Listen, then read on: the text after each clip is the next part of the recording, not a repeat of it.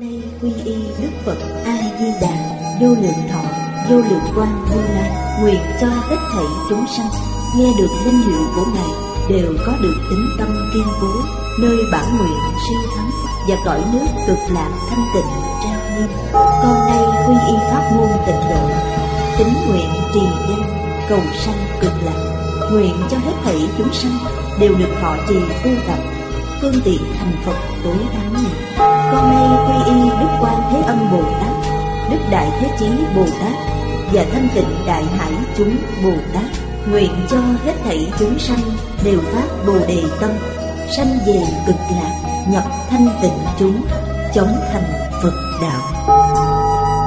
Tịnh độ Đại Kinh Giải Diễn Nghĩa Chủ giảng Lão Pháp Sư Tịnh Không Chuyển ngữ Bửu Quan Tự Đệ tử Như Hòa, Giảng duyệt Huệ Trang và Đức Phong. Tập 137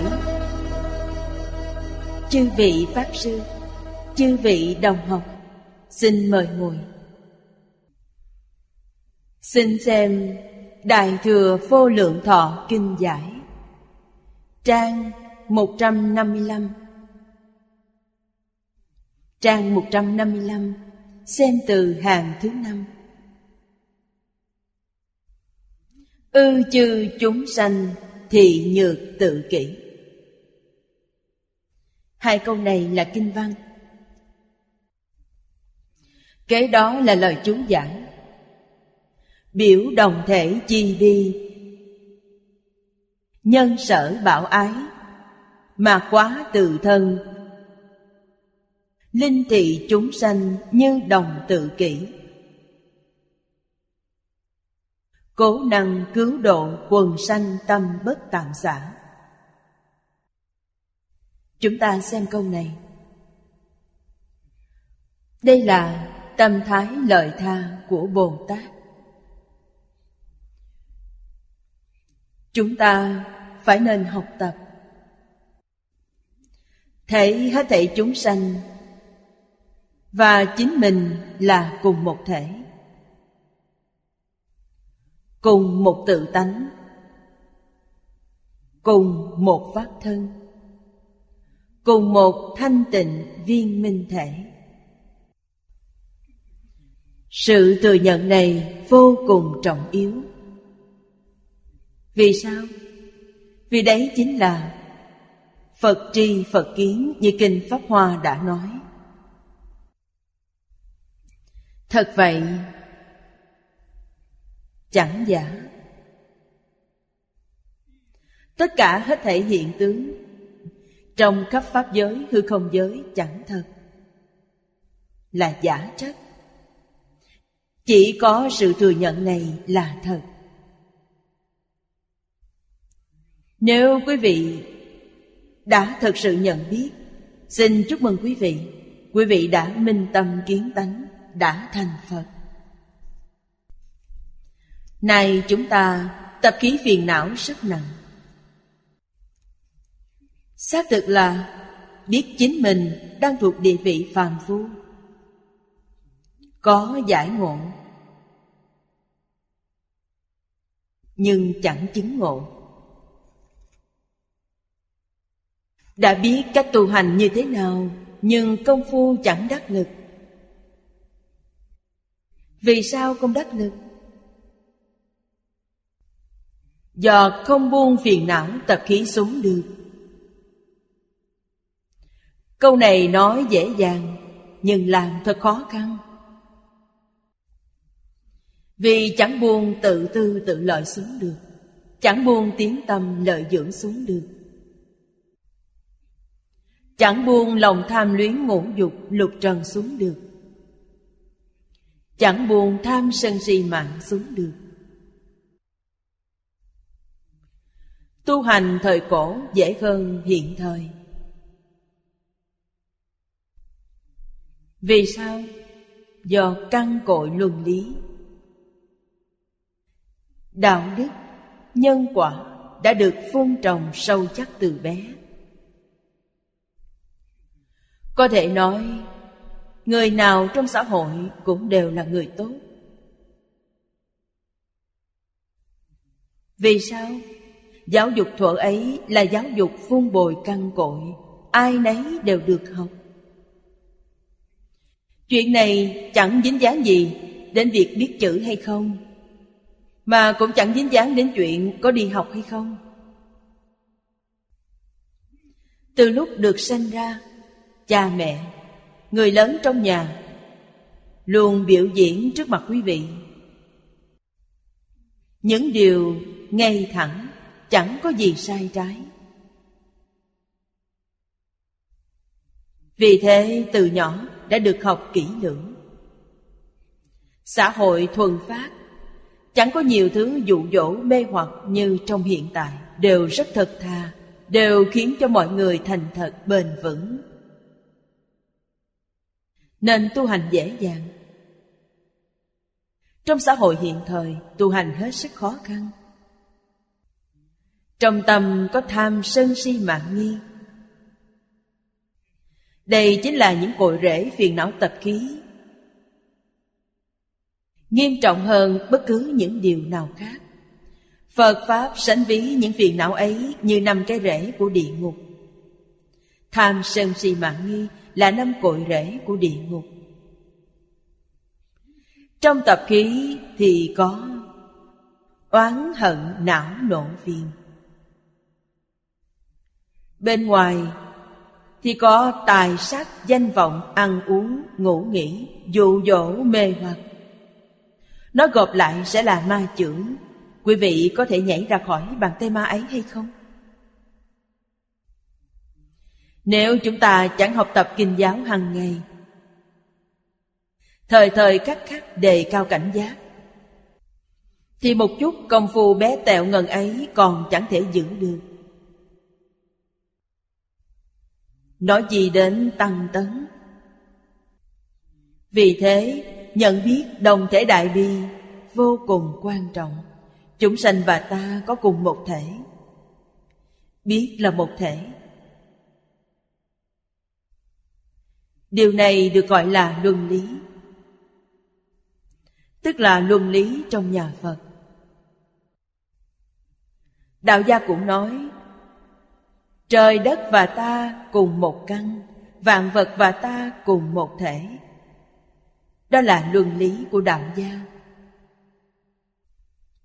Kế đó cụ Hoàng nói, Nhân sở bảo ái mà quá tự thân. Chính là thân thể của chính mình. Này thấy có thể chúng sanh Và chính mình là một thể. Chẳng khác gì nhau. Thân thể chúng ta chẳng khỏe mạnh, Không thoải mái. Chắc chắn là khởi thời khắc khắc luôn nghĩ tới. Thời thời khắc khắc Mong được chữa lành. Khôi phục sức khỏe nhanh hơn một chút. Trong xã hội hiện thời, Bao nhiêu người đánh mất sức khỏe? Nhất là sức khỏe nơi phương diện tinh thần. Đánh mất như thế nào? Do mê hoặc tự tánh, bèn đánh mất. Phật Bồ Tát Từ Bi. Đến giúp đỡ chúng ta. Giúp chúng ta trị lành. Dùng phương pháp gì? Giáo học. Phá mê khai ngộ. Đó là cứu độ hết thảy chúng sanh. Đã giác ngộ thì đều là Phật, Đều là Bồ Tát. Hệ mê hoặc thì là chúng sanh. Chúng sanh khó thành Phật dường ấy. Vấn đề ở chỗ chẳng thể triệt để buông tiếng tâm lợi dưỡng xuống. Khởi tâm động niệm, Chẳng lìa khỏi tiếng tâm lợi dưỡng. Có thể nhạt hơn người khác một chút thì được. Nhưng mức độ đậm nhạt hết sức bất ổn định. Nhìn bề ngoài thì có vẻ khá nhạt nhẽo. Nhưng hễ danh lợi vừa hiện tiền Ngay lập tức nảy sanh biến hóa. Chẳng thể giữ được. Do nguyên nhân nào? Này chúng tôi kể như đã hiểu. Do chẳng có căn cội, Chúng ta tu hành mà chẳng có căn cội. Nên mới có hiện tượng này. Làm sao để có thể giống như vua ca lợi Bị cắt chặt thân thể Mà vẫn chẳng động tâm?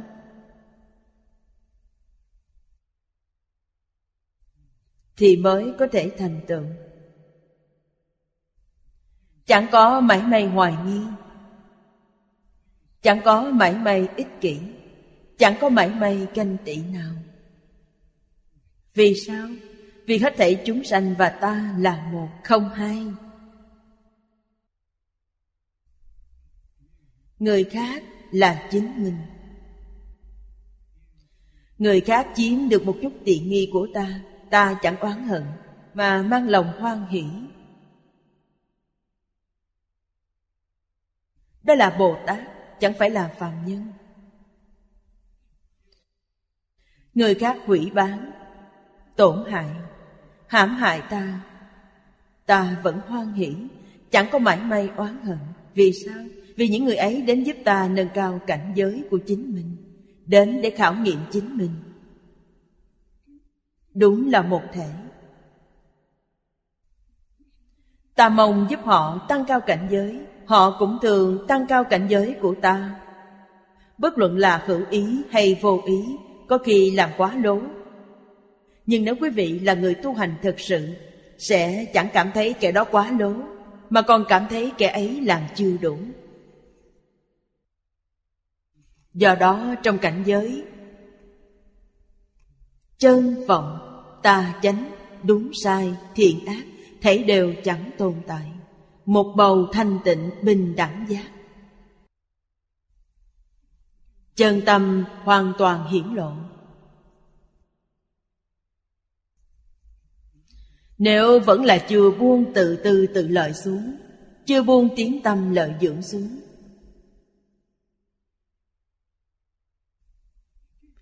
cái này nhìn cũng không quen, cái kia nhìn cũng chẳng quen. Vậy là tu uổng công mất rồi. Mãi may tăng trưởng hay tiến bộ đều chẳng có. Trên thế gian, tối đa là quý vị tăng trưởng một chút học vấn do hỏi han ghi nhớ. Nhưng sau đó, phải thông thêm một câu, Chẳng dám làm thầy người khác. Quý vị học được một chút kiến thức Phật Pháp thông thường bề ngoài. Chẳng được học Phật Pháp thật sự. Lục Tổ Huệ Năng Đại Sư đã nói rất hay, Phật Pháp thật sự chẳng liên quan đến văn tự, ngôn thuyết. Nói theo cách hiện thời, Học Phật hoàn toàn là chuyển biến tâm thái, Quay tâm thái trở về.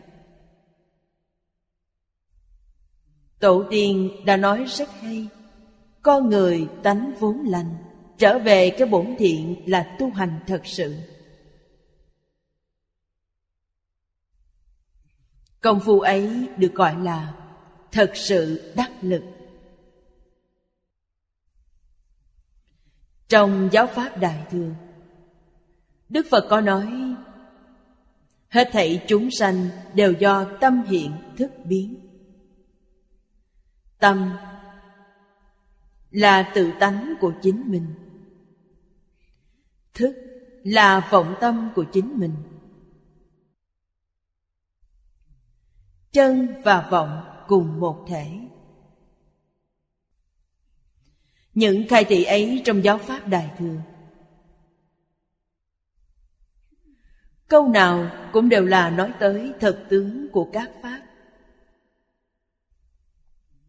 Chúng ta nhận biết từ chỗ này, thì mới coi như chánh xác. Thực hiện ở nơi đâu? Thực hiện bằng chẳng hề tạm bỏ tâm cứu độ chúng sanh. Quý vị đã thực sự giác ngộ, chắc chắn là như vậy. Niệm niệm tới những chúng sanh khổ nạn, bèn chẳng nghĩ đến chính mình toàn tâm toàn lực giúp đỡ những chúng sanh ấy quay đầu giác ngộ. Dùng phương pháp gì để giúp họ quay đầu? Thực hiện từ chính mình. Quý vị, dạy người khác. Dạy người khác trong hiện thời thì phải sử dụng thân giáo. Thuở đức phật tại thế, ngài giáo dục người ta bằng thân giáo. Tức là nêu gương cho quý vị thấy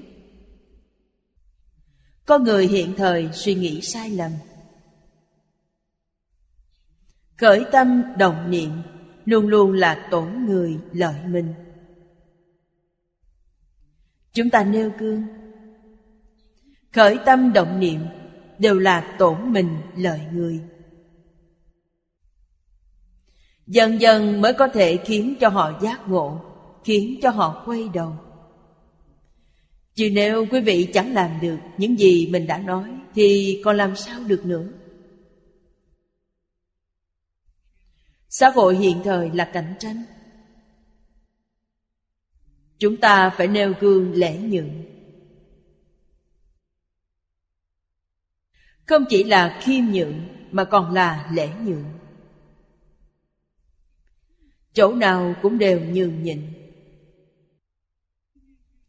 chúng sanh niệm niệm đều mong cầu có được. Chúng ta niệm niệm mong bố thí bỏ ra. Chúng sanh chẳng biết phân giữ luật lệ. Cậy vào thông minh tài trí của chính mình để lách theo lỗ hổng pháp luật, mong mỏi chiếm đôi chút tiện nghi. Đó là cái tâm trộm cắp. Chúng ta phân giữ luật lệ nghiêm ngặt. Nêu gương cho họ thấy. Họ sợ bị thua thiệt. Chúng ta thích chịu thiệt thòi, có thể hứng chịu thiệt thòi. Đó là việc làm của bồ tát, việc làm của phật. Việc làm của phật, bồ tát luôn luôn là tốt nhất. Hoàn toàn tương ứng với tánh đức. Chẳng tương ứng với chuyện nhân tình ấm lạnh của người thế gian, mà hoàn toàn trái nghịch. Vì sao? Vì người hiện thời đã lìa khỏi tiêu chuẩn đức hạnh. Quá ư là xa. Đối với thời cổ mà nói, tuy có lầm lỗi, vẫn chưa đến nỗi hoàn toàn lệch lạc. Kể như vẫn chẳng cách xa tiêu chuẩn cho mấy. Hiện thời thì cách biệt quá xa. Này gần như chẳng thấy tiêu chuẩn đâu nữa. Hiện tượng này đáng sợ lắm. Do đó mà tai nạn dấy lên. Chúng ta có thể tự mình làm, Không chỉ nâng cao cảnh giới của chính mình, Mà còn thực sự giúp đỡ đại chúng, Cứu độ quần sanh Và cũng là giúp đỡ quả địa cầu này. Các nhà khoa học cận đại cho biết. Vật chất dẫu nhỏ đến mấy? Nghe như các hạt căn bản. Đều có thấy, nghe hay biết. Đều biết ý nghĩ của chúng ta. Giống như trong thí nghiệm với nước của ông Giang Bổn Thắng Đã chứng tỏ điều ấy. Nhưng chúng ta đã nhận được tin tức này rất sớm. Trong Kinh Đại Thừa đã nói rất nhiều. Điều khó có Là nó đã được khoa học chứng minh. Mấy năm trước, Tiến sĩ Giang Bổn Thắng đã dùng nước để chứng minh Và đã chứng minh được Các nhà khoa học hiện thời cho biết mỗi hạt cơ bản đều có thấy, nghe hay biết. khiến cho chúng ta thực sự hiểu rõ ràng, minh bạch, ngũ uẩn, tức là sắc thọ tưởng hành thức. Như Kinh Bát Nhã đã nói.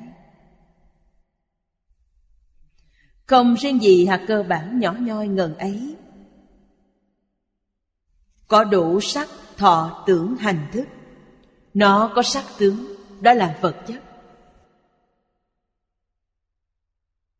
Nó lại có thọ tưởng hành thức, Đó là tinh thần, Nên nó trọn đủ ngũ uẩn. Hiện thời, các nhà lượng tử lực học cho biết, Tiểu quan tử tuy nhỏ hơn hạt cơ bản, Nhưng cũng tròn đủ ngũ uẩn. Trí huệ của quán đam Bồ Tát, Bát nhã vốn trọn đủ trong tự tánh. Chiếu kiến ngũ uẩn dài không? Tâm kinh đã dạy, Sắc chẳng khác không? Không chẳng khác sắc Sắc chính là không Không chính là sắc. Thọ tưởng hành thức cũng là như thế. Nếu quý vị thật sự hiểu chân tướng sự thật này Thì còn có gì chẳng thể buông xuống? Thứ gì cũng đều buông xuống được. Vì sao buông xuống? Năm xưa, khi tôi ở Mỹ, Đọc Kinh Đại Bát Nhã. Kinh ấy có phần lượng rất lớn. Tôi nhớ bản đóng bị cứng gồm 24 quyển. Tôi xem xong một lượt, Bèn viết 12 chữ, Để làm báo cáo tâm đắc. Hết thảy các pháp vô sở hữu, Rốt ráo không chẳng thể được. Trong tâm quý vị, còn có những gì chẳng thể buông xuống được, Còn có gì vướng mắc, Còn có gì ưu lượng Quét sạch trơn. Đó là thực tướng của các Pháp. Là Pháp được cùng chứng đắc bởi hết thảy chư Phật và Pháp thân Bồ Tát Tâm khai ý giải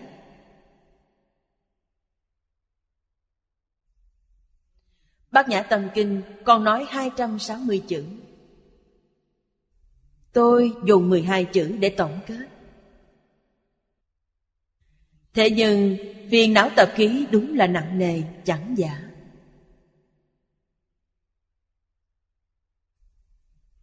Tôi chẳng đạt được sự đại tự tại như trong kinh Phật đã dạy. Đó là gì?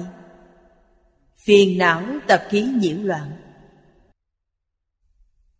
Tập khí khó đoạn Nguyên nhân khiến khó đoạn Nguyên nhân khiến chẳng đoạn được là gì? Đối với chuyện này Chúng tôi thừa nhận trình độ vẫn chưa đủ. Năm xưa, Chương gia đại sư đã dạy tôi, Tu học Phật Pháp là biết khó hành dễ. Tôi tin tưởng câu ấy. Quý vị thấy huệ năng đại sư ở trong phương trượng thất của hòa thượng ngũ tổ hoàng nhẫn. Trong thời gian ngắn ngủi như vậy, chúng tôi ước tính tối đa là hai tiếng đồng hồ. Ngũ tổ giảng cho Ngài nghe Đại ý Kinh Kim Cang, Giảng đến câu ưng vô sở trụ, Nhi sanh kỳ tâm. Ngài liền khai ngộ.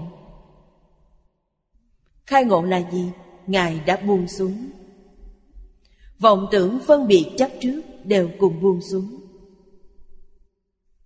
Trong Phật Pháp, gọi điều này là đốn xả, Đốn đoạn, Đốn ngộ, Đốn chứng. Khi ấy, Huệ Năng Đại Sư 24 tuổi. Chúng ta chẳng thể không bội phục. Ngài đã thành Phật. Thích Ca Mâu Ni Phật vì chúng ta thị hiện với cội Bồ Đề cũng là tình hình như vậy. Đức Phật thị hiện vào lúc 30 tuổi. Vì sao chúng ta chẳng thể bỏ? Do chẳng thấu suốt. Chẳng thấu suốt kinh giáo, chẳng thấu suốt là vì chúng ta huân tập chẳng đủ. Đối với sự huân tập, nhìn từ gương cổ thánh tiên hiền ta thấy, thâm nhập một môn là tuyệt đối chánh xác. Các ngài chẳng có tạp niệm. Hệ làng mang quá nhiều thứ, Chắc chắn bị phân tâm. Chẳng thể tập trung ý chí. Chẳng thể tập trung tinh thần. Hiệu quả bị giảm bớt rất lớn. Tuy nhiên, nhìn theo Pháp thế gian, Học rộng nghe nhiều. Thì người ấy có kiến thức thông thường, Hết sức phong phú. Sách vở thế gian và xuất thế gian Đều đọc qua, Chẳng có gì không biết. Dường như là khá lắm. Vấn đề xuất hiện ở chỗ nào, Người ấy chẳng kiến tánh, Chẳng đắc tam muội. Nếu đắc tam muội sẽ khai ngộ. Hả còn phải học ư? Chẳng cần phải học. Hết thảy các pháp thế gian và xuất thế gian đã thông suốt toàn bộ, Giống như Long Thọ Bồ Tát. Trong thời gian ba tháng, Thông suốt toàn bộ hết thảy các kinh do Thích Ca Mâu Ni Phật đã nói trong 49 năm. Đây chính là sự giáo dục chân chánh của Đức Phật. Sự giáo dục của Đức Phật là dạy quý vị triệt để quán thông Thông đến tự tánh. Khiến cho quý vị thành Phật, Chẳng phải là Khiến cho quý vị học rộng nghe nhiều, Chẳng phải là làm chuyện ấy.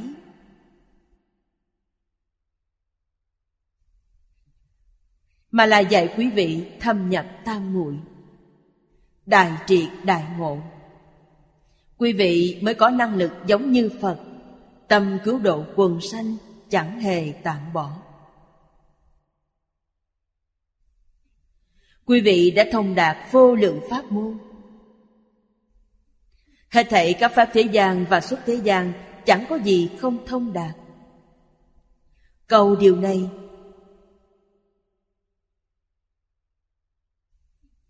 Hoàn toàn bảo quý vị hãy quay về nhập thường tịch quan thật sự, quay đầu chính là bờ. Vì thế, thái độ này chính là khẳng định. Chúng sanh và quý vị là một thể. Hiện thời, chúng sanh trên địa cầu này gặp lắm tai nạn ngần ấy. Bản thân địa cầu có tai nạn. Những chuyện này đều là bất bình thường. Quý vị phải có tâm cứu độ và hành vi cứu độ tích cực hơn bất cứ ai khác. Tiếp đó sách chú giải nêu tỷ dụ. Tỷ dụ ấy được nói trong kinh Niết Bàn. Như Niết Bàn Kinh kệ viết Nhất thiết chúng sanh thọ dị khổ Tất thị như lai nhất nhân khổ. Mê, ngộ, thiện, ác, họa, phước. Chúng sanh và phật cùng một thể.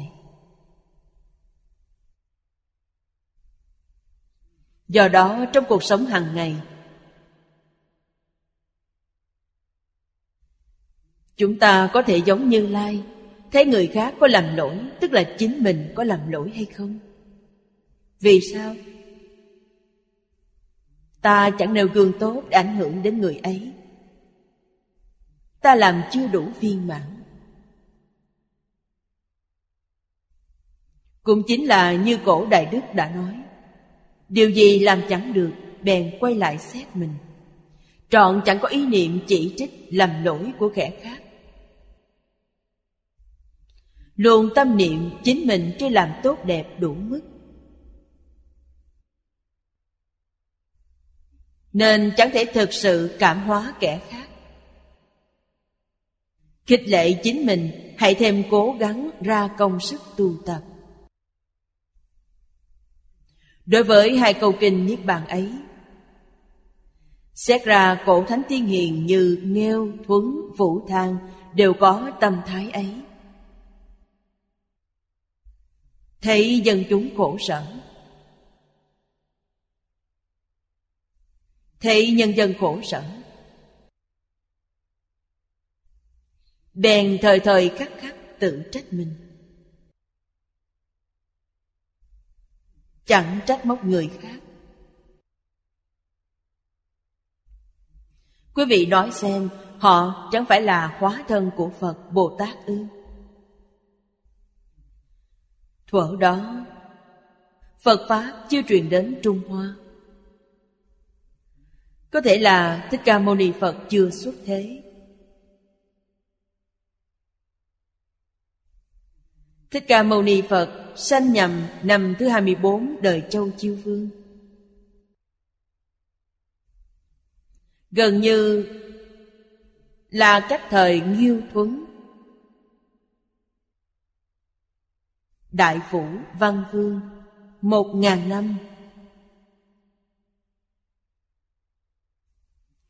Những điều các ngài nói, Những hành vi biểu hiện đều là Hết thảy chúng sanh chịu những nỗi khổ khác biệt Đều là một mình Như Lai chịu khổ. Cố phổ nguyện chững tế phụ hà, Giai độ bỉ ngạn. Vì sao phải làm như vậy? Trong kinh Phật đã có một câu Pháp nhĩ như thị. Nghĩa là hết thảy các Pháp vốn là như vậy. Chẳng có lý do Chẳng có suy tưởng. Một thể mà.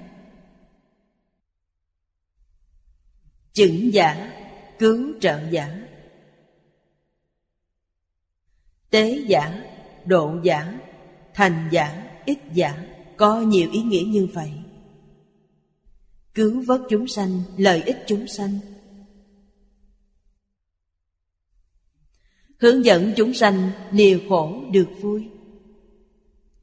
Cố chưởng tế tức thị cứu độ chi nghĩa. Phụ giả, đảm hà giả. Đại Pháp. Đại Pháp Cự Đà La Ni Kinh, Phật Ngu. Bồ Tát Đảm Giả. Thệ nguyện hà phụ nhất thiết chúng sanh xuất ly thế gian. Thí như trưởng giả, gia nội phong nhiêu, Đa trừ trân bảo Duy hữu nhất tử, Dị ái niệm cố, Tài bảo, Lạc cụ tất cấp giữ chi. Vô hữu bì nguyện. Bồ Tát diệt phục nhân thị, Nhất thiết lạc cụ tận dài giữ chi. Nại chỉ linh nhập vô như niết bàn. Thì cố danh vi hà phụ trọng đẳng. Trong phần kinh văn này, Có nói đến một câu chuyện nhỏ. Nhằm khải thị người thật sự học Phật, Hành Bồ Tát Đạo. Từ chỗ này, chúng ta thấy được nguyện hạnh của Bồ Tát phát nguyện dễ dàng. Nhưng thực hiện nguyện ấy chẳng đơn giản.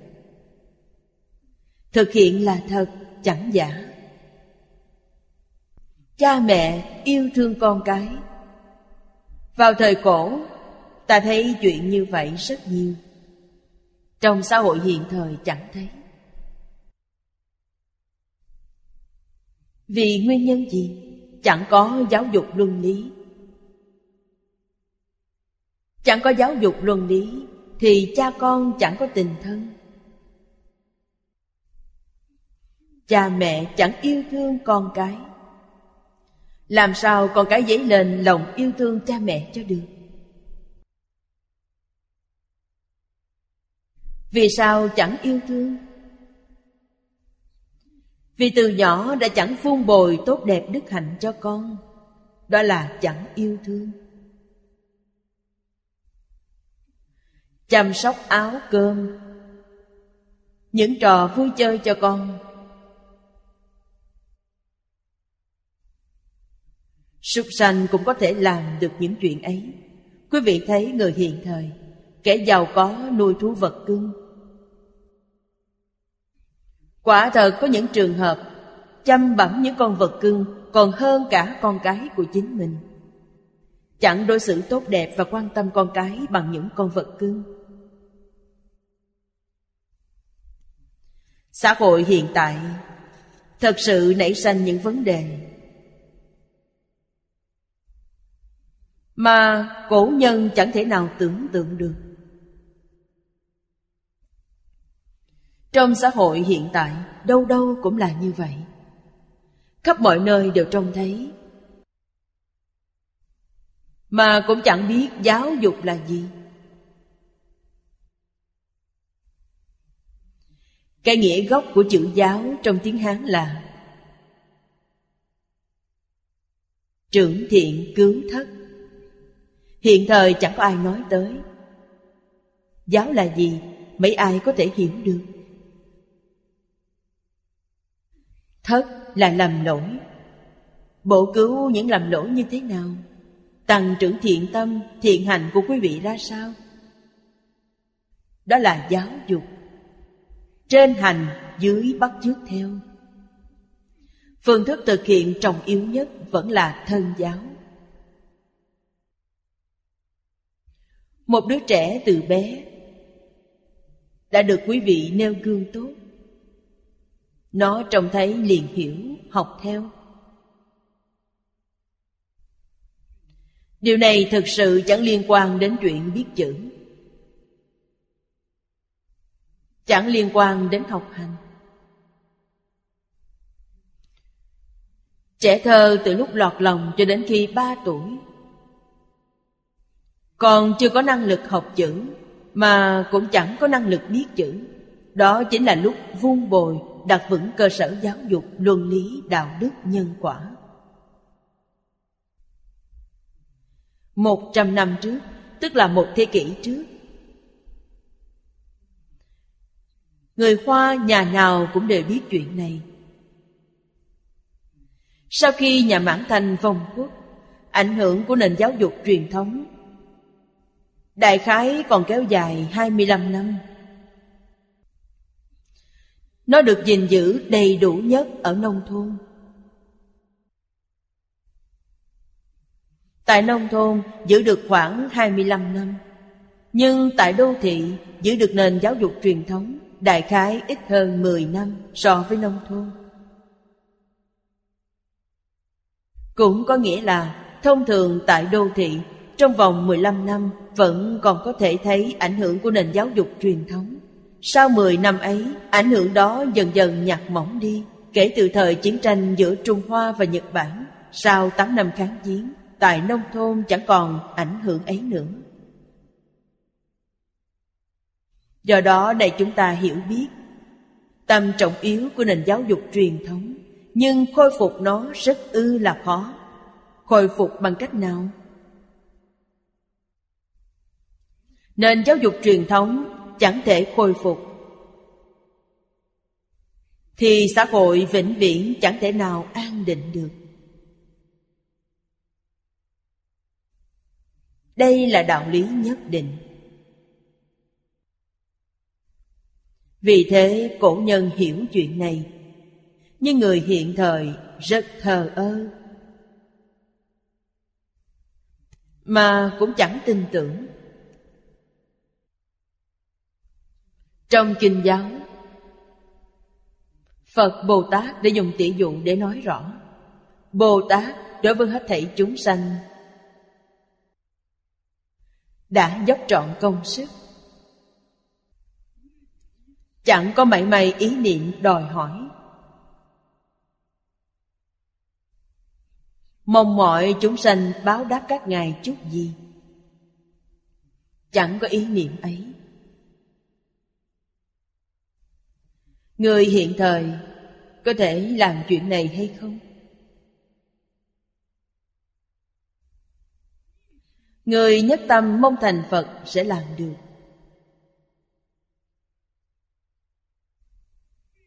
Nhưng cả còn tham luyến thế gian này Sẽ quyết định chẳng làm được. Chỉ có người nhất tâm mong làm Phật là có thể làm được. Vì sao? Vì người ấy biết hết thể các pháp đều là không? Ngay cả thân thể của chính mình cũng là không? Vật ngoài thân chẳng có gì là của chính mình. Người ấy đã hiểu chân tướng sự thật này. Nên dần dần bèn phóng khoáng sẽ có thể làm được. Nếu chẳng thật sự liễu giải. Tức là chẳng liễu giải thấu triệt chân tướng sự thật này. Sẽ rất khó. Rất khó cũng có nghĩa là vượt thoát lục đạo luân hồi khó lắm. Chẳng thể buông xuống, Sẽ không thoát khỏi luân hồi. Bồ Tát giúp đỡ chúng sanh Mục tiêu thật sự là gì? Khiến cho họ nhập vô dư niết bàn Vô dư niết bàn là địa vị gì? Dư là tập khí Tập khí vô thị vô minh đều đoạn sạch hết Thì gọi là vô dư niết bàn, Thuộc địa vị diệu giác Trở về thường tịch quan viên mãn. Vì thế, điều này được gọi là Hà phụ trọng đảm. Bốn chữ ấy danh phù hợp thực.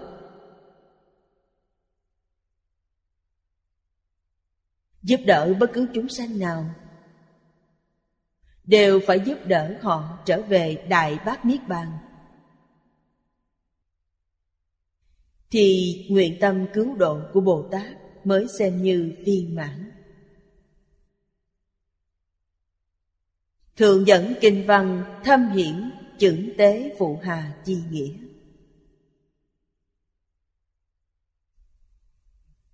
Độ giáo đáo giả, Bỉ ngạn giả, Niết bàn giả, Đại luận thập nhị viết Đại luận là đại trí độ luận. Nhược năng trực tiến bất thoái, Thành biện Phật đạo, Danh đáo bỉ ngạn Biểu đại sĩ phổ độ. Tất linh nhất thiết chúng sanh, Chứng nhập vô dư niết bàn, Nhi hậu dĩ giả. Trong thế gian, Bồ Tát chẳng làm chuyện gì khác, Mà làm chuyện như vậy đó. Chẳng mệt, chẳng ngán. Vĩnh viễn chẳng ngơi nghỉ. Chúng ta lại xem mấy câu kinh văn kế đó. Tất hoạch chư Phật vô lượng công đức, Trí huệ thánh minh bất khả tư nghị. Hai câu ấy được chúng giải như sau. Dĩ tự nhị cú biểu chư đại sĩ cụ túc phước trí nhị nghiêm Nghiêm là trang nghiêm. Phước trí nhị nghiêm là Phước trang nghiêm và huệ trang nghiêm. Vị tề quả vị, Nại tùng quả khứ nhân chi đại Bồ Tát, Hàm đắc như lai chi phước đức trang nghiêm. Trí huệ thánh minh bất khả tư nghị, Minh Đại Sĩ Hàm Đắc Như Lai Chi Trí Huệ Trang Nghiêm. Chúng ta xem đoạn này. Đây là gì? Thành tựu người khác Vốn là thành tựu chính mình. Chính mình đã thành Phật. Sau khi đã thành Phật, phước huệ sẽ đạt tới viên mãn rốt ráo.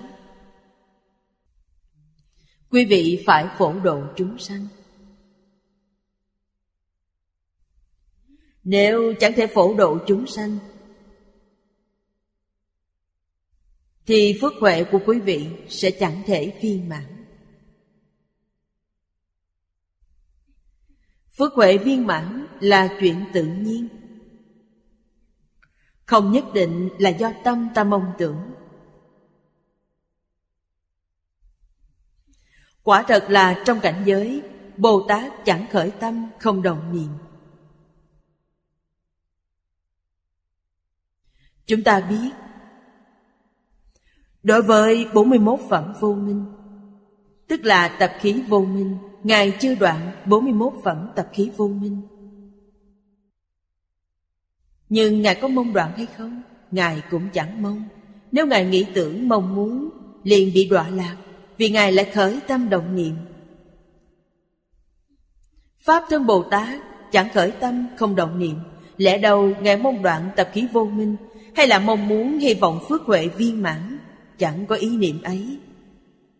Thế mà 41 phẩm vô minh Tự nhiên đoạn sạch viên mãn.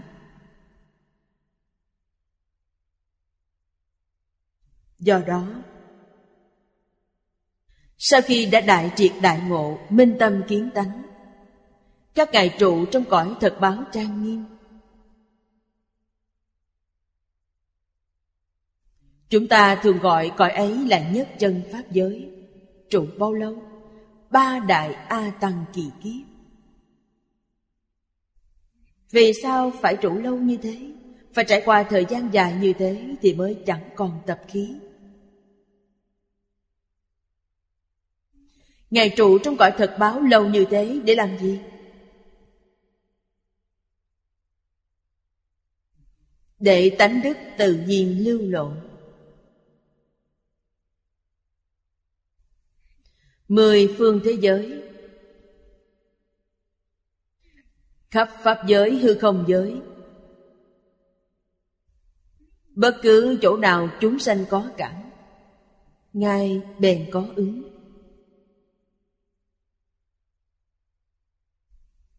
Chúng sanh cảm thì có hiển cảm, Tức cảm rõ rệt, Và có minh cảm, Tức cảm ngấm ngầm. Minh cảm là chúng sanh có cầu Phật Bồ Tát nhưng chính họ chẳng biết. Vì ý niệm rất vi tế, chính họ chẳng cảm nhận được, nhưng Phật Bồ Tát nhận biết. Nhận được tin tức ấy, hệ nhận được, các ngài liền đến giúp đỡ quý vị. Vì sao? Vì quý vị có duyên với các ngài. Do đó phải biết Nay chúng ta kết duyên với hết thảy mọi người, Kết duyên với hết thảy chúng sanh. Thiện duyên cũng thế mà ác duyên cũng vậy. Duyên bình đẳng. Bất luận thiện hay ác, Chỉ cần là có duyên, Khi thành Phật, họ nhất định đến độ quý vị. Quý vị có duyên với họ, Nên quý vị vừa phát ra tin tức, Họ sẽ nhận được ngay lập tức. Chưa đoạn tập khí phiền não. Sẽ có thiện duyên và có ác duyên nếu đoạn sạch tập khí phiền não Thì thiện duyên và ác duyên thấy đều biến thành pháp duyên. Trong tự tánh, Chẳng thể tìm được thiện hay ác. Không chỉ là chẳng có thiện ác, Mà chân vọng cũng chẳng có, Tà chánh cũng chẳng có. Đó là nói theo nhất chân Pháp giới. Trong mười Pháp giới thì có trong mười pháp giới thì có những thứ thật giả, tà chánh, thiện ác rất rõ ràng. Nhưng ở cõi thật báo trang nghiêm chẳng có chuyện ấy. Chúng ta phải biết điều này. Đây là nói trí huệ phiên mãn trong tự tánh thấu lộ. Mà cũng là như Đức Phật đã nói trong Kinh Hoa Nghiêm Hết thảy chúng sanh đều có trí huệ và đức tướng của Như Lai. Như Lai là tự tánh, trí huệ, đức năng và tướng hảo trong tự tánh. Chẳng có mảy may chứng ngại nào Thảy đều hiển thị. Hiện ở nơi đâu? Hiện lộ khi người ấy ứng theo sự cảm của chúng sanh. Chúng sanh có cảm, người ấy bèn có ứng nên dùng thân gì để đắc độ, Bèn hiện thân ấy. Nên dùng pháp môn gì để giáo hóa, Bèn dùng pháp môn ấy. Quyết định chẳng có suy xét. Trong khoảng thời gian ấy, Chúng ta giả thiết khoảng thời gian ấy là ba đại A Tăng kỳ kiếp như Kinh đã nói, Vì ấy trọn chẳng khởi tâm động niệm. Khởi tâm động niệm còn chẳng có, Há có phân biệt chấp trước. Toàn là tự tánh, tự nhiên Chúng ta dùng danh từ gì để hình dung nó? Tự nhiên vận hành Chẳng do ai làm Chẳng có bất cứ sức mạnh nào thao túng Chẳng có Hoàn toàn là tự nhiên Nên chúng ta chỉ có thể nói là Tánh đức tự nhiên lưu lộn. Trong kinh Phật có một danh từ rất đơn giản Để diễn tả điều này. Pháp nhĩ như thiện Từ ngữ ấy rất hay. Pháp vốn là như vậy. Điều này biểu thị, Các vị Pháp thân đại sĩ Trọn đủ phước huệ nhị nghiêm. Chúng ta ca ngợi Phật. Quý vị thấy khi quy y Phật. Trong lời thề chúng ta đọc Quy y Phật nhị túc tôn. Ai nấy đều đã đọc cả rồi, Nhị túc là gì? Là huệ và phước. Tức phước trí Chính là phước trí nhị nhiên ở chỗ này. Đạt đến quả vị rốt ráo, Phước viên mãn, trí viên mãn, thì gọi là lưỡng túc tôn. Chẳng khiếm khuyết mảy may. Đẳng giác bồ tát còn có chút khiếm khuyết. Vẫn chưa đạt tới viên mãn, nhưng địa vị diệu giác đã viên mãn. Địa vị ngang với phật quả, thì địa vị ấy đã đạt đến diệu giác. Tức là quả vị phật rốt ráo. Những vị ấy tuyệt diệu. Chính là hàng đại bồ tát, từ quả hướng đến nhân. Các ngài chẳng ứng hóa từ cõi thật báo. Mà từ đâu ứng hóa? Các ngài ứng hóa từ cõi thường tịch quan. Ý nghĩa này hay lắm. Nếu không, có rất nhiều người hoài nghi, trở về thường tịch quan bèn chẳng khởi tác dụng cõi thường tịch quan để chẳng phải là tinh thần, mà cũng chẳng phải là vật chất. Hả chẳng phải là không có tác dụng gì hay sao? Được rồi, tôi nói cho quý vị biết, trong thường tịch quan có ứng. Thường tịch quan là nhị túc tôn viên mãn sốt ráo. Tức diệu giác. Theo định nghĩa trong Phật Pháp Chữ diệu thường được giảng là chẳng phải có, chẳng phải không? Quý vị chẳng thể nói nó là có Mà cũng chẳng thể nói là chẳng có. Đó là thường tịch quan. Quý vị thấy khi Huệ Năng Đại sư Kiến Tánh đã nói năm câu Chẳng phải có, chẳng phải không? Nào ngờ tự tánh vốn tự thanh tịnh. Tự tánh chưa hề bị ô nhiễm. Chỉ cần có hiện tướng, Bất luận là hiện tượng vật chất hay hiện tượng tinh thần, Đều có thể bị ô nhiễm. Nó chẳng phải là vật chất, Mà cũng chẳng phải là tinh thần. Nên nó chưa hề có hiện tượng ô nhiễm. Vốn tự thanh tịnh. Câu thứ hai là Vốn chẳng sanh diệt. Đây là Đại Bác Niết Bàn. Chẳng có sanh diệt. Trong tôn giáo của ngoại quốc có nói, Sống đời đời. Nhưng điều này còn cao hơn chuyện sống đời đời Vì chẳng có sanh diệt. Câu thứ ba là Vốn tự trọn đủ. Nó chẳng kiếm quyết mảy may. Bất luận là trí huệ, Đức năng hay tướng hẳn Tất cả đều hoàn toàn trọn đủ. Câu thứ tư là vốn chẳng dao động. Nói rõ, Vọng tâm của chúng sanh trong mười pháp giới đều là động. Khoa học hiện đại nói là hiện tượng dao động. Hiện tượng dao động thì từ địa ngục giới cho đến Phật Pháp giới, trong mười Pháp giới đều có hiện tượng này. Nhưng trong cõi thật báo thì chẳng có hiện tượng này. Câu cuối cùng là, có thể sanh ra vạn pháp. Một niệm bất giác sẽ có thể hiện ra A Lại Gia.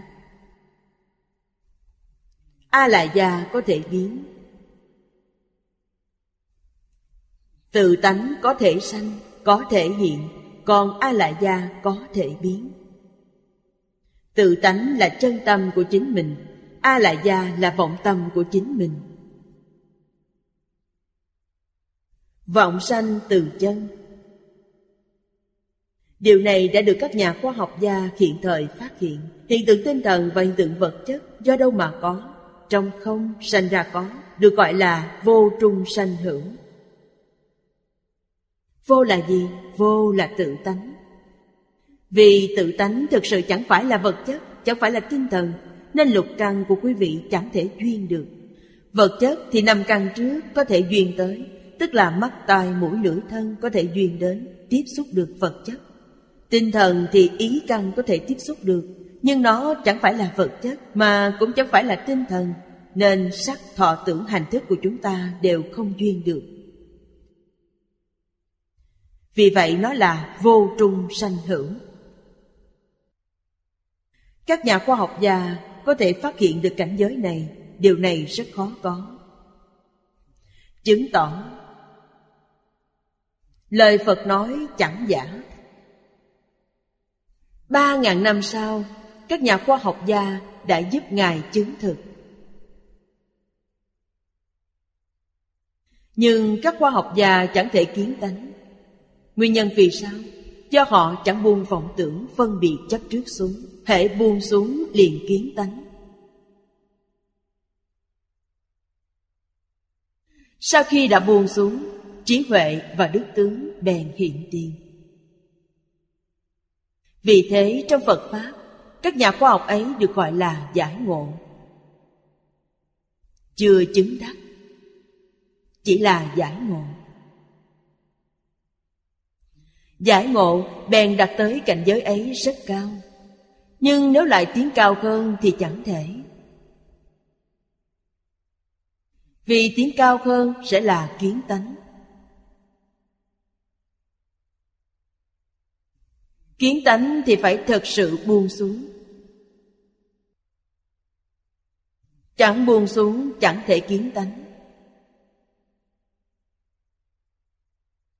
Do đó, cầu từ quả hướng đến nhân, Có ý nghĩa rất sâu. Nói cho chúng ta biết, Thường tịch quan là một thể hữu cơ, Sống động, Chẳng phải là chết ngắt.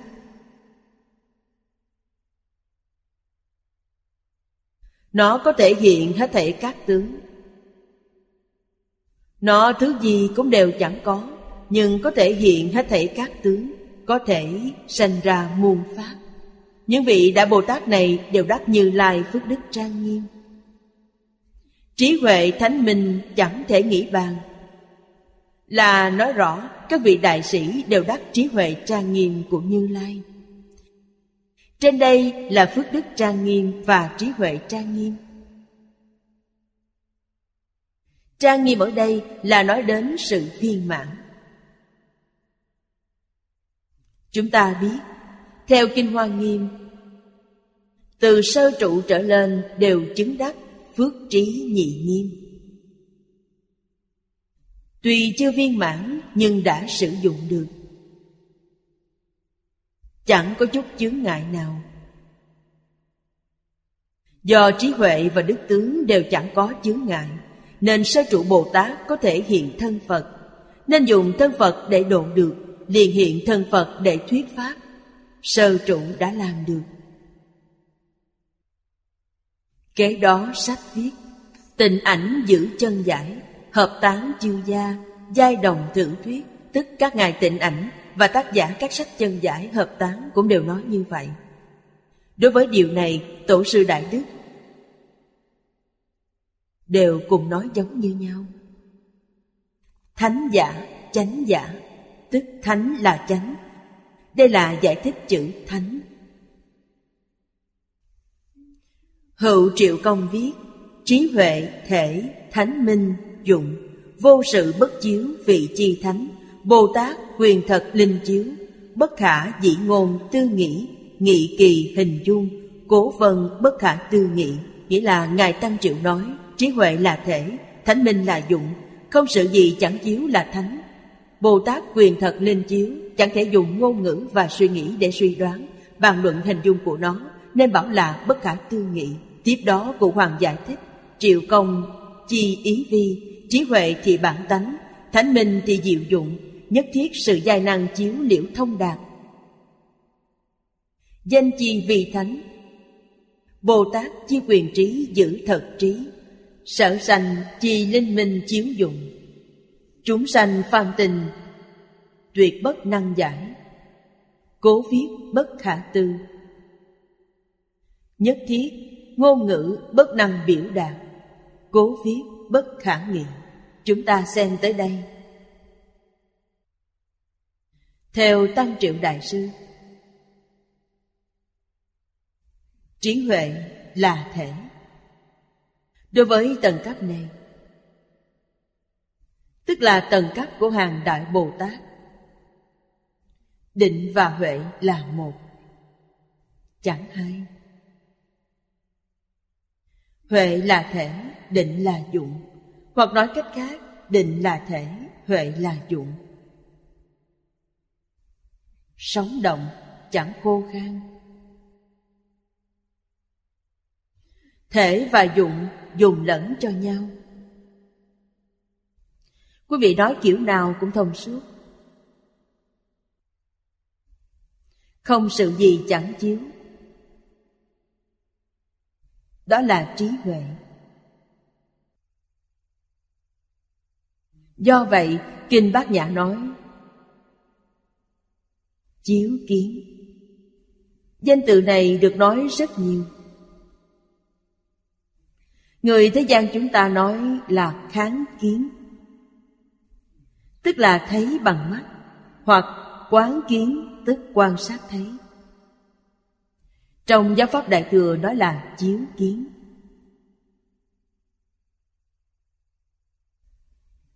Tâm Kinh nói, chiếu kiến ngủ uẩn dai không? Câu này đã được các nhà khoa học hiện đại chứng minh. Ngũ uẩn đúng là rỗng không? Các nhà khoa học đã nói rất hay. Vật chất là gì? Ý niệm. Tích lũy liên tục sanh ra huyễn tướng Nói rất hay. Trước kia chúng tôi học duy thức. Trong duy thức nói tới kiến phần và tướng phần. Nếu kiến phần trông thấy ngay khi đó sẽ phát sanh tướng phần Cách nói này khiến cho chúng ta chẳng hiểu rõ từ ngữ. Cổ nhân nói như thế, Chúng tôi cũng nói như thế Thì chẳng rõ ràng. Kiến thì nhất định là phải thấy, Đã thấy, bèn có huyễn tướng. Ví như quý vị trừng mắt nhìn, Trong hư không chẳng có thứ gì, Nhưng quý vị nhất định muốn thấy. Trừng mắt nhìn hồi lâu, mỏi mắt, Sẽ thấy trong không trung thực sự Hiện ra tướng hòa đốm lăng xăng Dùng phương pháp ấy để nói thì chẳng hợp khoa học. Cách nói của các nhà khoa học hay hơn. Sau này, hệ chúng ta nói đến chuyện này, Tức kiến phần sinh ra tướng phần. Bèn có thể dùng cách nói của các nhà khoa học Thì sẽ chánh xác. Có thể thấy là cổ nhân dùng tỷ dụ ấy Vì họ chưa kiến tánh, Nên cũng chẳng thấy. Nếu họ đã kiến tánh, sẽ nói rõ ràng. Họ nói lờ mờ vì chính họ chưa kiến tánh.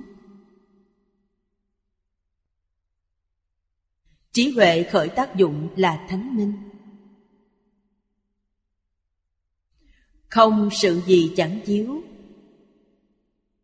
Thì gọi là thánh. Năng lực thấy rất rộng. Trọn khắp pháp giới hư không giới. Vì thế nếu nói thật sự, nói chân thật Tức là nói chân thật theo giáo pháp Đại Thừa Hoàn toàn là cảnh giới của Pháp Thân Bồ Tát. Các ngài chẳng có thời gian.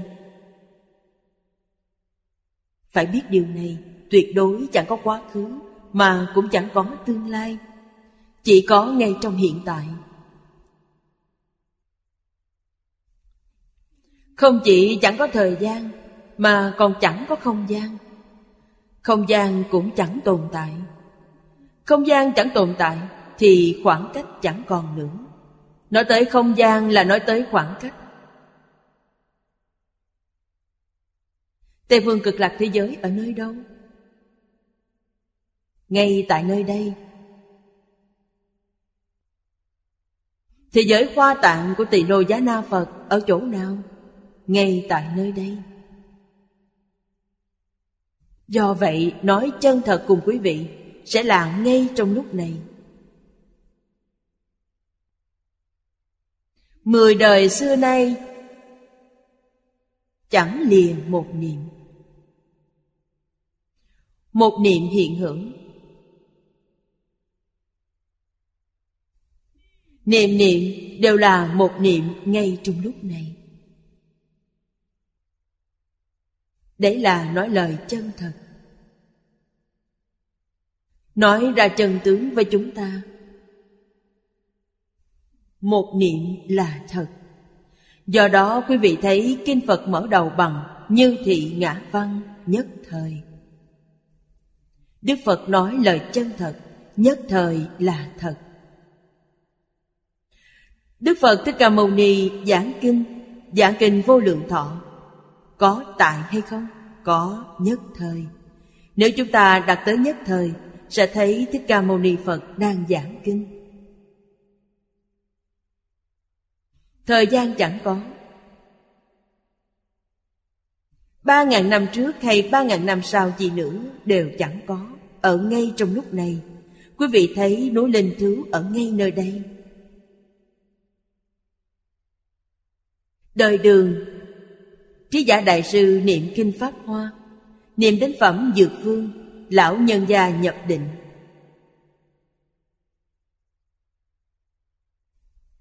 Thầy Thích Ca Mâu Ni Phật giảng kinh Pháp Hoa ở núi Linh Thứ.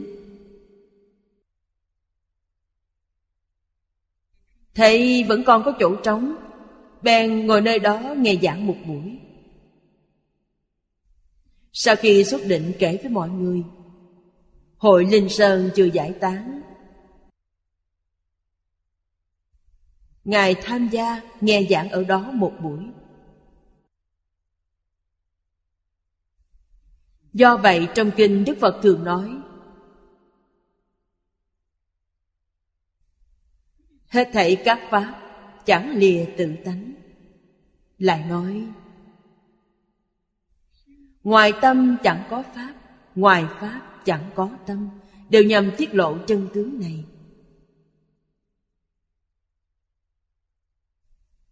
Chúng ta nghe chẳng hiểu Dường như hiểu mà chẳng hiểu, Nửa tin nửa ngờ. Nếu thực sự hiểu, Không khẩn yếu chi. Nếu chẳng hiểu, Không sao cả. Hãy cứ nghe hàng ngày, Cổ nhân nói đọc sách ngàn ngày, Tự thấy ý nghĩa. Chúng ta ngốc hơn người khác, Người ta nghe một ngàn lượt, Chúng ta nghe một vạn lượt bèn hiểu. Vì sao? Huân tập thành chủng tử. Huân tập thành căn. Càng ấy sẽ sinh ra sức mạnh. Huân tù lâu dài, Phải huân tập nó thành chủng tánh của ta. Nó sẽ khởi tác dụng.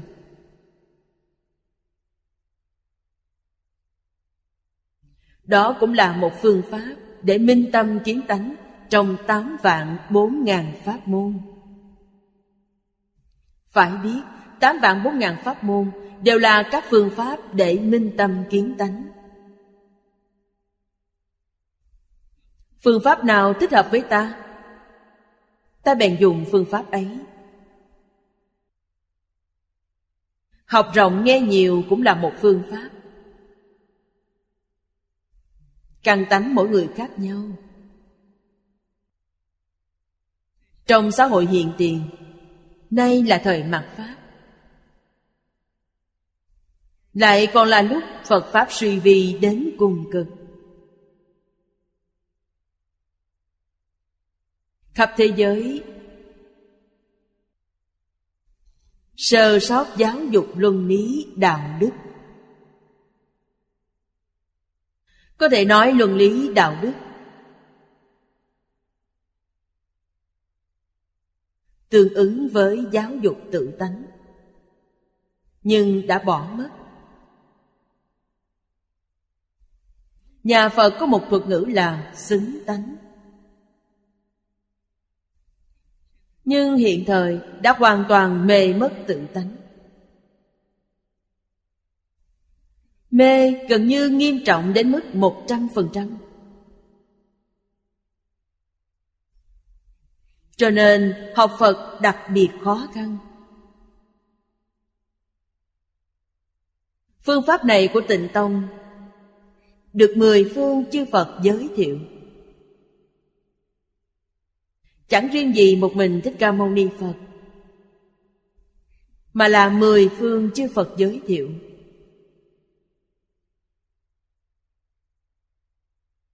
Trong hoàn cảnh khó khăn đến tột cùng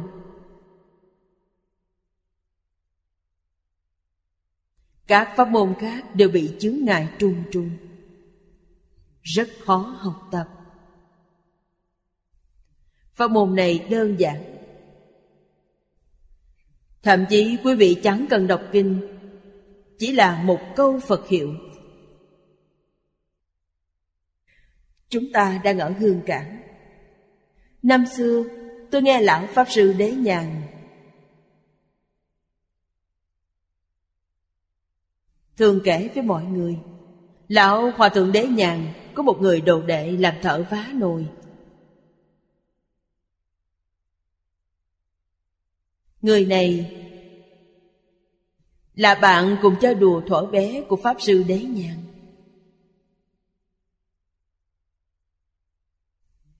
Tuổi tác chẳng chênh lệch cho mấy. Ở trong thôn trang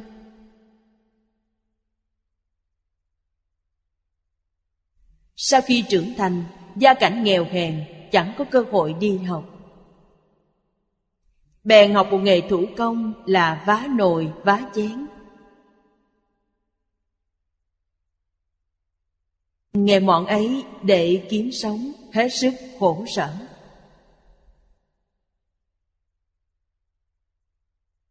Thuở bé tôi thường thấy thợ vá nồi Gánh một cánh nhỏ đi rảo trong làng, Vá nồi, vá chén. Vì thế, khi Ngài tức Pháp Sư Đàm Hương Nói chữ ấy, tôi hiểu ngay. Ông ta sống bằng nghề đó. Ông ta cảm thấy cuộc đời quá khổ, Thế bạn xuất gia Xuất gia cũng khá. Bèn tìm đến thưa với Ngài Đế Nhàn. Ông ta cũng muốn xuất gia, Bái Ngài Đế Nhàn làm sư phụ. Pháp Sư để Nhàn nói Không được Ông cứ làm nghề của mình đi Xuất gia há phải dễ dàng Ông xuất gia chậm lục như vậy Mà cũng chẳng biết chữ Đầu óc chậm chạp Đoán chắc là học kinh sám, Phật sự, có pháp khí, sướng niệm đều học không nổi. Tài chân vụng về, học giảng kinh thì lại chẳng biết chữ. Vì thế cự tuyệt ông ta, nhưng ông ta vẫn một mực năn nì, chẳng chịu đi. Không cho ông ta xuất gia cũng không được, cô đế nhàn chẳng có cách nào, bèn đặt điều kiện với ông ta. Sư nói, nếu ông thật sự muốn xuất gia Tôi có mấy điều kiện Ông có thể làm được thì cho phép ông xuất gia Ông ta thưa Được Nếu tôi bái thầy làm sư phụ Thầy dạy tôi điều gì tôi cũng đều làm theo.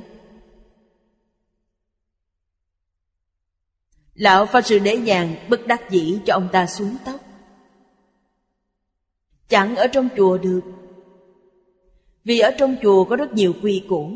Ông ta cũng đã bốn mươi mấy tuổi rồi. Những tập khí, tật xấu chẳng dễ gì sửa được. Vì thế đến vùng quê tìm cho ông ta một ngôi chùa nhỏ. Chẳng có ai ở. Là một ngôi chùa hư nát. Cho ông ta ở đó. Và ông ta niệm một câu, Nam Mô A Di Đà Phật. Dạy gì khác, ông ta cũng không hiểu. Bèn dạy ông ta niệm. Ông hãy niệm câu này, Suốt ngày niệm câu Nam Mô A Di Đà Phật. Niệm đã mệt, bèn nghỉ ngơi. Nghỉ khỏe khoắn rồi lại niệm tiếp. Làm như vậy sẽ nhẹ nhàng, thông dong, Chẳng có áp lực gì. Chẳng phân biệt ngày đêm, Hễ niệm đã mệt, bèn nghỉ ngơi. Hễ nghĩ đã khỏe, bèn lập tức tiếp tục niệm. Trong làng quê, Sư tìm một bà cụ học Phật ở gần đó. Mỗi trưa đến nấu cơm trưa và cơm chiều. Nấu hai bữa cơm, Còn bữa điểm tâm dòng ta tự nấu, tự lo. Bà cụ giặt rũ quần áo cho ông ta Để ông ta chuyên tâm niệm Phật. Niệm suốt ba năm. Đến một hôm, Ông ta bảo bà cụ hộ trì.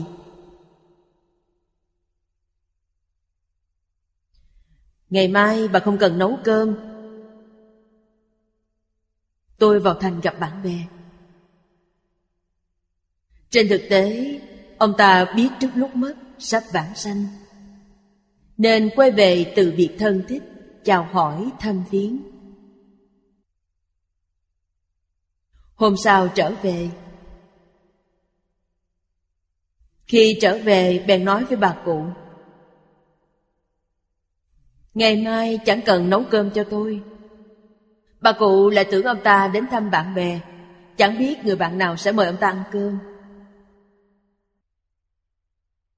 Đến bữa sau Cụ ra chùa xem. Coi sư phụ có nhà hay không. Kết quả là thấy sư phụ ở trong Phật đường, Đứng trước tượng Phật. Gọi thì chẳng ừ hưởng gì. Đến trước mặt xem kỹ, Thấy ông ta đã mất. Đứng mất. Liền vội vã quay về báo tin. Vì còn có mấy đầu đệ quy y với cụ đế nhàn Ở vùng phụ cận Thể đều báo tin cho họ biết Gọi họ đến xem Trước đây chưa từng thấy người đứng mất Rất hiếm hoi, lạ lùng Những người ấy sau khi tìm đến Bèn vội đến quán tông tự thưa trình từ nông thôn mà đến thành thị chẳng có phương tiện giao thông, phải đi bộ. Đi một ngày mới tới nơi. Thư chuyện với Hòa Thượng Đế Nhàn. Hòa Thượng Đế Nhàn chuẩn bị, sắp xếp. Đến hôm sau mới trở lại. Đi về mất ba ngày. Ông ta đứng sững suốt ba ngày. Đợi lão Hòa Thượng Đế Nhàn đến lo liệu hậu sự. Cụ Đế Nhàn thấy tình hình ấy rất tán thán Ông rất lỗi lạc Thật sự có thành tựu Bất cứ trụ trì hay phương trưởng chùa miếu nào Nơi danh sơn bảo sát đều chẳng bằng ông những pháp sư thông tông thông giáo Giảng kinh cũng chẳng sánh bằng ông. Một câu A-di-đà Phật mà thôi. Người ấy chưa từng nghe kinh ngày nào. Nhưng nghe lời. Đúng là thật làm, thật sự làm. Trừ một câu A-di-đà Phật ra Điều gì ông ta cũng chẳng hiểu. Thế mà biết trước lúc mất. Tự tại vãng sanh, Lại còn đứng sững suốt ba ngày. Coi như Lão Pháp Sư Đàm Hư Và người thợ phá nồi là đồng học, đều là người học trò của lão hòa thượng đế nhàn.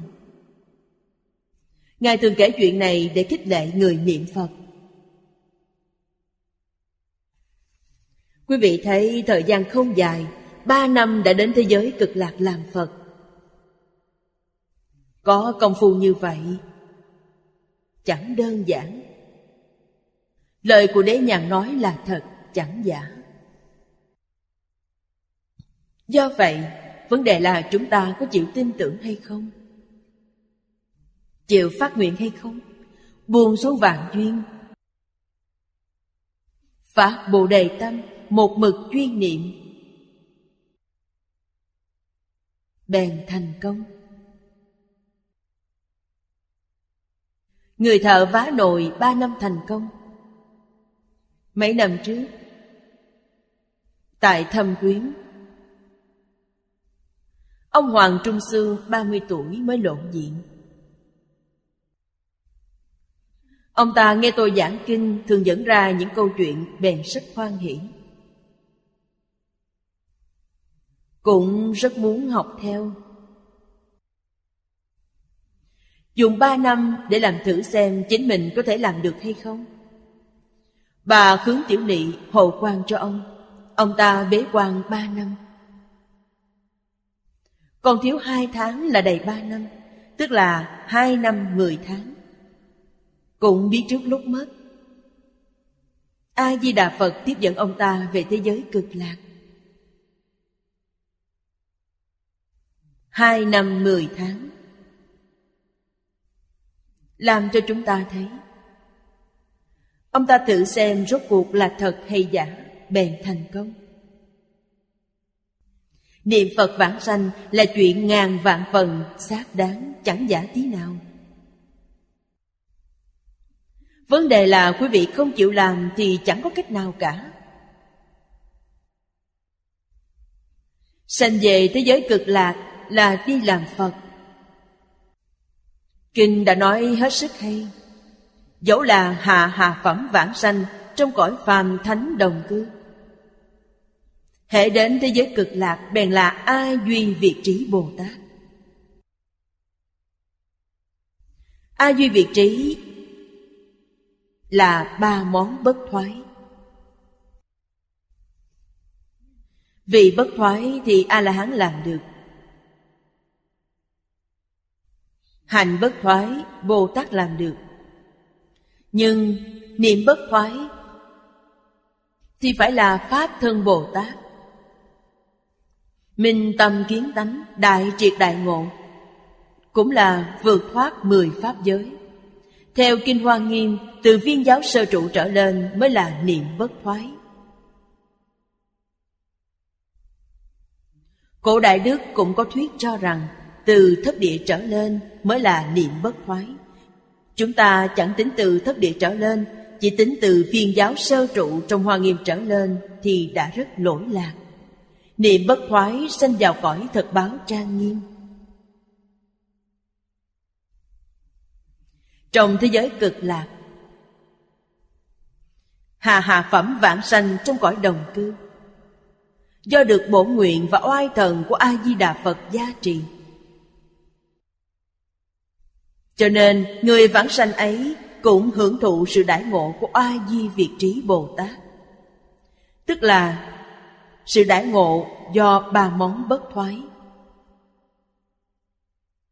Có sự đãi ngộ ấy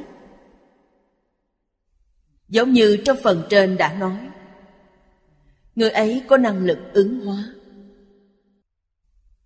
Chúng sanh có duyên với người ấy trong khắp pháp giới, hư không giới Hệ nhắn tin cho người ấy Người ấy liền có thể ứng hóa.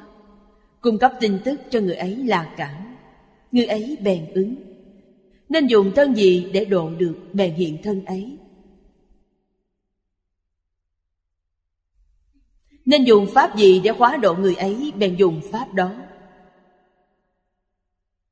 Cũng có thể nói là người ấy đã thông suốt toàn bộ mười phương ba đời tất cả Phật Pháp và Pháp thế gian vì chẳng lìa tự tánh.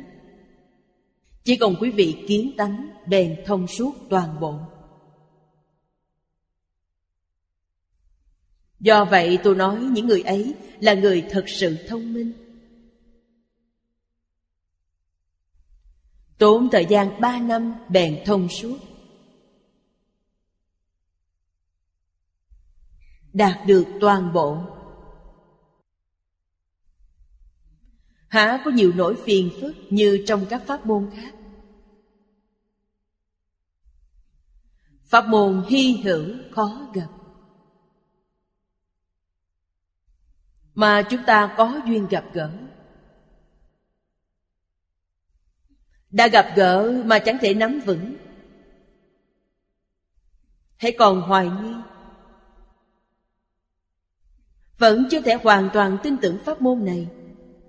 Đó là nghiệp chướng của chính mình. Trước mắt đã có lắm chứng cứ ngần ấy. Những người như ông thợ vá nồi hoặc Hoàng Trung Sương Đã làm tác chứng chuyển trong ba thứ chuyển pháp luân, Chứng minh cho chúng ta. Chứng minh pháp môn này, Chứng minh thế giới cực lạc, Chứng minh niệm Phật vãng sanh chẳng giả tí nào. Do đó, trí huệ chiếu kiến. Chúng ta cũng phải dùng trí huệ để soi thấu suốt thế gian này. Đối với bất cứ tai nạn nào, Cũng đều chẳng có mảy may sợ hãi gì. Biết tai nạn do nguyên nhân nào phát sinh Và cũng biết phương pháp gì để có thể hóa giải.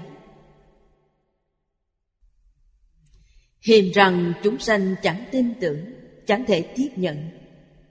Đó là do cộng nghiệp cản vời. Tai nạn xảy tới giống hệt nhau, Nhưng mỗi người đi về một chỗ khác nhau.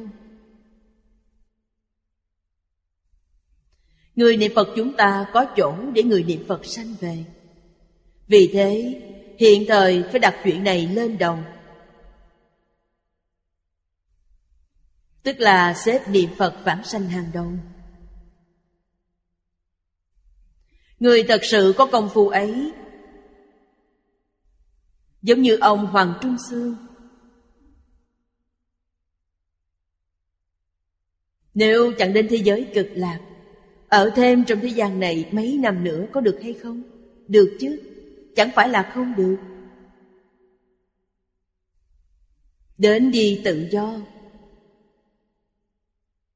Người thợ vá nồi trụ thêm mấy năm cũng được. Vì sao phải ra đi như vậy? Dùng phương pháp ấy để độ chúng sanh.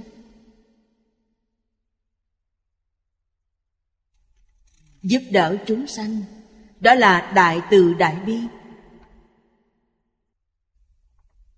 Nêu gương tốt cho chúng sanh. Khiến cho mọi người kiên định tính tâm. Nghiêm túc học tập. Tương lai ai nấy đều vãng sanh. Vì thế chúng ta phải nới rộng tầm mắt Nhìn cho xa, thấy cho sâu. Quý vị sẽ liễu giải hành động của những người ấy là công đức chân thật.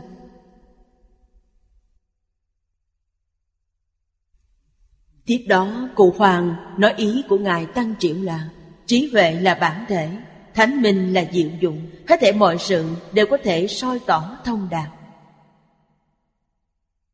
Bèn gọi là thánh.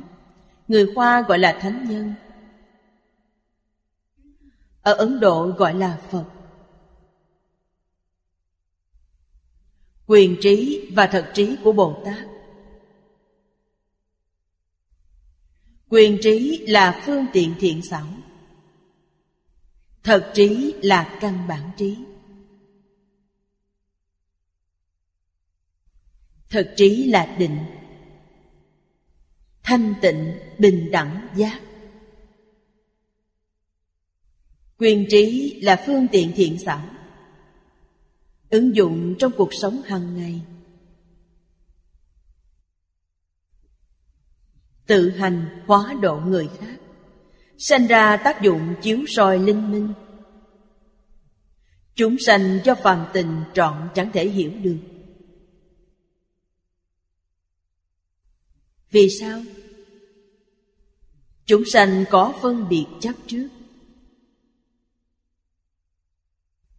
Vì thế họ chẳng thể hiểu. Đó gọi là bất khả tư.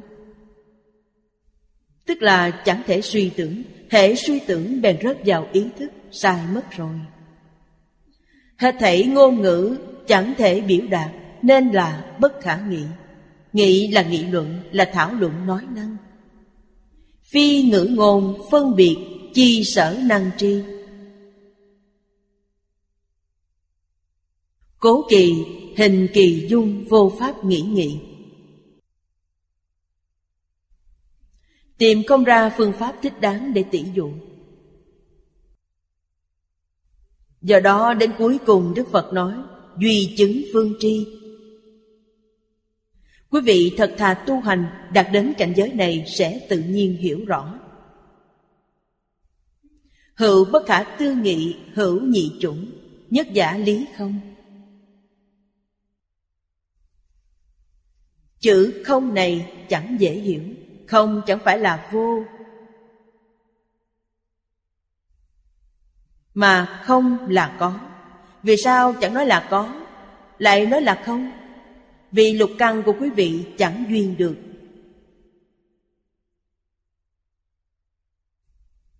Lý là gì? Lý là tự tánh.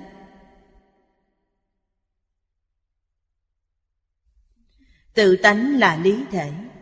Tất cả hết thảy các pháp đều sanh từ nó. Nó có thể sanh, có thể hiện. Thức có thể biến. Thức là phân biệt chấp trước. Phân biệt chấp trước có thể sanh ra biến hóa. Y báo và chánh báo trang nghiêm trong mười pháp giới do thức biến. Nhất chân pháp giới Cõi thật báo của chư Phật do tâm hiện. Chẳng có thức biến mà là do tâm hiện. Tâm sanh tâm hiện. Mười pháp giới là thức biến.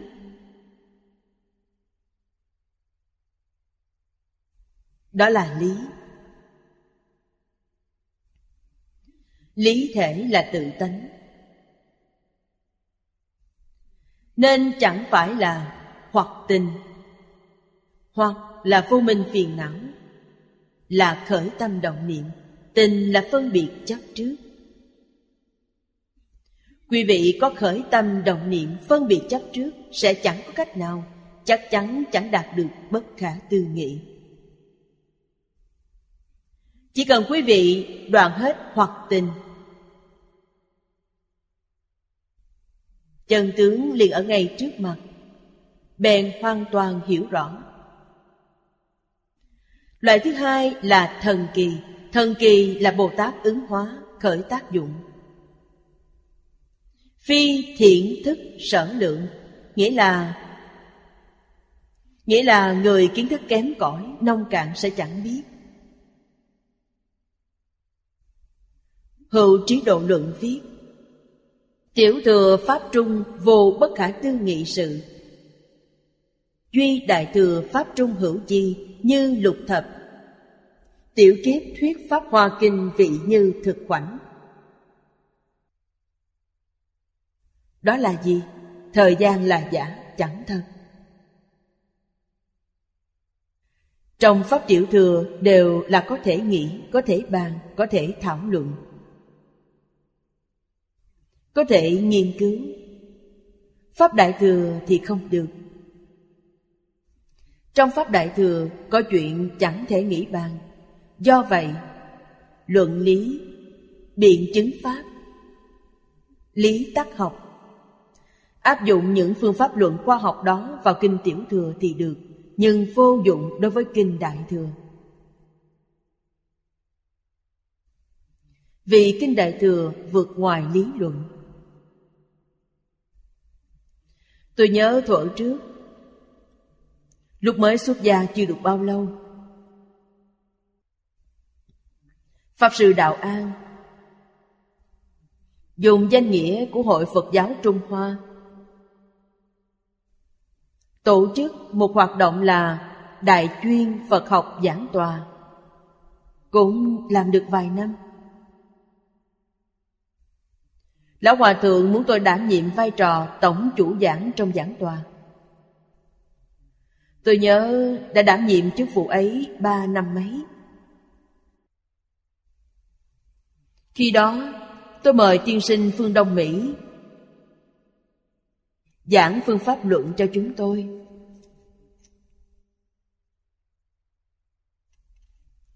Phương pháp luận trong khoa học là lý tắc học.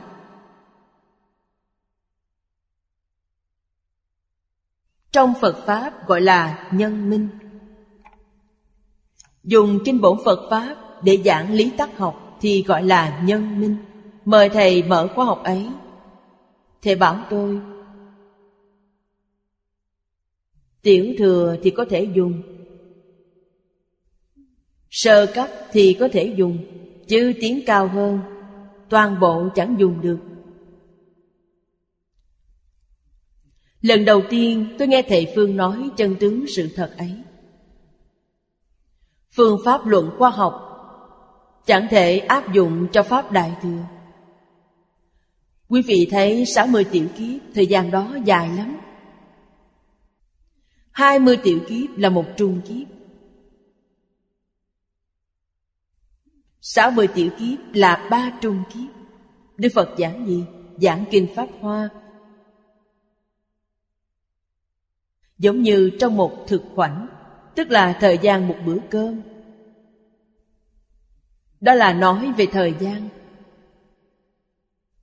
Có thể thu gọn 60 tiểu kiếp thành một thực khoảnh. Tức là thời gian một bữa cơm. Thời gian một bữa cơm Có thể triển khai thành 60 tiểu kiếp. Đức Phật nói Kinh Hoa Nghiêm càng chẳng thể nghĩ bàn. Kinh nói là nhị thất nhật trung. Nhị thất là 14 ngày. Ngày giảng bao nhiêu? Tam thiên đại thiên thế giới vi trần kệ. Một tứ thiên hạ vi trần phẩm. Trong Long Cung, Long Thọ Bồ Tát thấy địa cầu chẳng thể chứa đựng toàn bộ nguyên văn Kinh Hoa Nghiêm. Trong 14 ngày, Có thuyết nói là 21 ngày. Sao lại có thể làm như vậy được? Nếu quý vị niệm bộ kinh ấy một lượt. Nói theo trạng huống trong nhân gian chúng ta hiện thời, Thì quý vị niệm một trăm năm cũng chẳng xong. Niệm một bộ cũng chẳng xong. Vì sao tôi biết? Tôi nhìn vào tứ cố toàn thư. Quý vị mỗi ngày đọc tứ cố toàn thư 8 tiếng đồng hồ. Đọc suốt 100 năm vẫn chưa xong. Kinh Hoa Nghiêm to hơn bộ sách ấy nhiều lắm. Đúng là vô lượng kiếp cô động thành 14 ngày Thật chẳng thể nghĩ bàn. Như thị đẳng chư Đại Bồ Tát Vô lượng vô biên, nhất thời lai tập. Những vị Bồ Tát cùng đẳng cấp, Tức là Pháp thân Bồ Tát, Vô lượng vô biên. Nói rõ, Chẳng phải là một vạn hai ngàn người Cùng một lúc nhóm họp. Tổng kết dĩ thượng đức tuân phổ hiền chi chư đại Bồ Tát. Vị thính văn tán dương tịnh tông diệu pháp cố Vị quảng hoàng phổ hiền nguyện phương cố. Vị phổ độ, thập phương tam thế nhất thiết hữu tình. Vãng sanh tịnh độ cứu cánh niết bàn cố. Đồng đức, đồng tâm, nhất thời lai hội. Tình ảnh sớ viết Vì pháp tâm đồng cố lai nhất thời. Đoạn này là tổng kết. Đoạn tiếp theo cho biết trong đại hội này còn có những người như dưới đây Hữu, hữu tỳ kheo ni ngũ bách nhân. Lại có tỳ kheo ni năm trăm vị Thành tính sĩ thất thiên nhân. Đây là cư sĩ ưu bà tắc Thành tính nữ ngũ bách nhân.